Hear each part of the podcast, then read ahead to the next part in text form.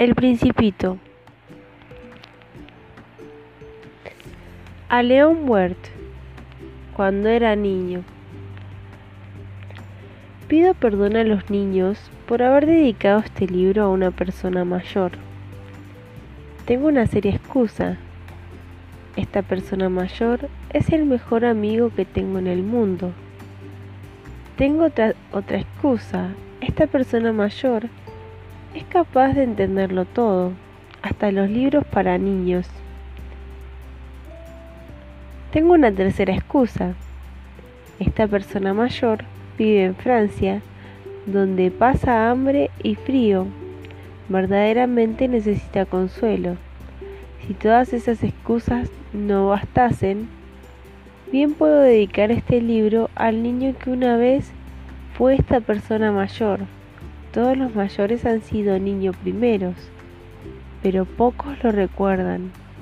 Corrijo, pues mi dedicatoria a Leon Wert cuando era niño. Cuando tenía seis años, vi una lámina magnífica en un libro sobre el bosque virgen que se llamaba Historias Vividas representaba una serpiente boa que se tragaba una fiera. He aquí una copia del dibujo. El libro decía, las serpientes boas tragan a sus presas enteras, sin masticarlas. Luego no pueden moverse y duermen durante los seis meses de digestión. Reflexioné mucho entonces sobre las aventuras de la selva y a mi vez logré trazar con un lápiz de color mi primer dibujo. Mi dibujo número uno era así. Mostré mi obra maestra a las personas grandes y les pregunté si mi dibujo les asustaba. Me contestaron, ¿por qué ¿Habrá de asustar un sombrero? Mi dibujo no representaba un sombrero, representaba una serpiente boa que se digería, se comía a un elefante. Dibujé entonces en su interior de la serpiente boa a fin de que las personas grandes pudiesen comprender que adentro estaba el elefante. Siempre necesitan explicaciones. Mi dibujo número 2 era la serpiente boa transparente y, y adentro tenía al elefante color gris. Las personas grandes me aconsejaron que dejara a un lado los dibujos de serpientes boas abiertas o cerradas y que me interesara un poco más por la geografía, la historia, el cálculo y la gramática. Así fue como a la edad de seis años abandoné mi magnífica carrera de pintor. Estaba desalentado por el fracaso de mi dibujo número uno y mi dibujo número dos. Las personas grandes nunca comprenden nada por sí solas y es cansador para los niños tener que darle siempre y siempre explicaciones. Pues debí elegir otro oficio y aprendí a pilotear aviones de grande. Volé un poco por todo el mundo.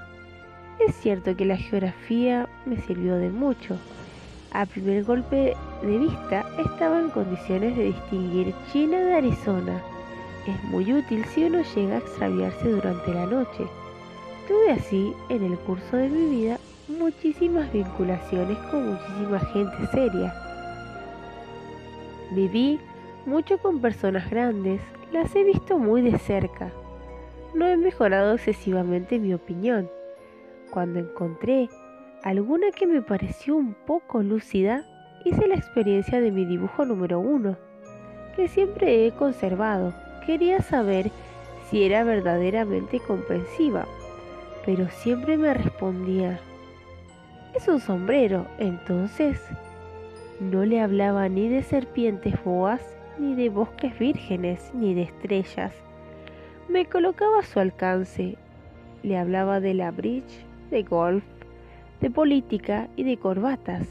Y la persona grande se quedaba muy satisfecha de haber conocido a un hombre tan razonable. Vivía así, solo, sin nadie con quien hablar, verdaderamente hasta que tuve una pané en el desierto de Sahara, hace seis años. Algo se había roto en mi motor y como no tenía conmigo ni mecánico ni pasajeros, me dispuse a realizar solo una reparación difícil. Era, para mí, una cuestión de vida o muerte. Tenía agua de beber apenas para ocho días. La primera noche dormí sobre la arena a mil millas de toda la tierra habitada. Estaba más aislado que un náufrago sobre una balsa en medio del océano. Imaginaos, pues mi sorpresa, cuando al romper el día me despertó una extraña vocecita que decía, Por favor, dibújame un cordero. ¡Eh! Dije yo, dibújame un cordero me puse de pie de un salto, como golpeado por un rayo. Me froté los ojos, miré bien y vi un hombrecito enteramente extraordinario que me examinaba gravemente. He aquí el mejor retrato que más tarde logré hacer de él. Pero seguramente mi dibujo es mucho menos encantador que el modelo. No es, no es por mi culpa. Las personas grandes me desalentaron por mí de mi carrera de pintor cuando tenía seis años apenas. Y solo había aprendido a dibujar las boas cerradas y las boas abiertas. Miré pues la aparición con los ojos absortos por el asombro. No olvidéis que me encontraba a mil millas de toda región habitada. Además, el hombrecito no me parecía ni extraviado, ni muerto de fatiga, ni muerto de hambre, ni muerto de sed, ni muerto de miedo. No tenía en absoluto apariencia de un niño perdido en medio del desierto a mil millas de toda región habitada. Cuando al fin logré hablar le dije, ¿pero qué haces aquí? Repitió entonces muy suavemente como si fuese una cosa muy seria. Por favor, dibújame un cordero. Cuando el misterio es demasiado impresionante, no es posible desobedecer, por absurdo que me pareciese. A mil millas de todo lugar habitado y en peligro de muerte, saqué del bolsillo una hoja de papel y una estilográfica.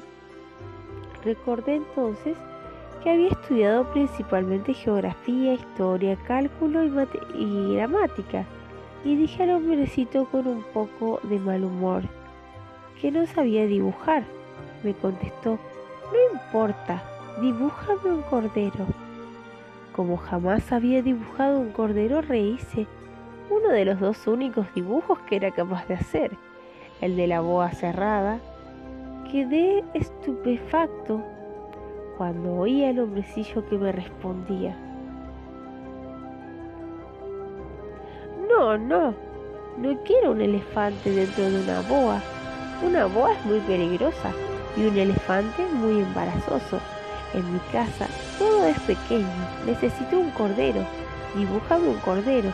Entonces dibujé. El hombre, el hombrecito, miró atentamente, luego dijo, no, este no es un cordero, está muy enfermo, haz otro. Yo dibujaba. Mi amigo sonrió amablemente con indulgencia. ¿Ves? No es un cordero, es un carnero, tiene cuernos. Rehice pues otra vez mi dibujo, pero lo rechazó como los anteriores. Este es demasiado viejo. Quiero un cordero que viva mucho tiempo. Entonces, impaciente como tenía prisa por comenzar a desmontar mi, mi motor, garabateé este dibujo y le largué. Esta es la caja. El cordero que quieres está dentro. Quedé verdaderamente sorprendido al ver alucinarse el rostro de mi joven juez. Sorprendido. Es exactamente lo que quería. ¿Crees que necesitará mucha hierba este cordero? ¿Por qué? dije yo. Porque en mi casa todo es pequeño. Alcanzará seguramente. Te he regalado un cordero bien pequeño. Inclinó la cabeza hacia mi dibujo. No tan pequeña. Mira, se ha dormido. Y así fue como conocí al principito.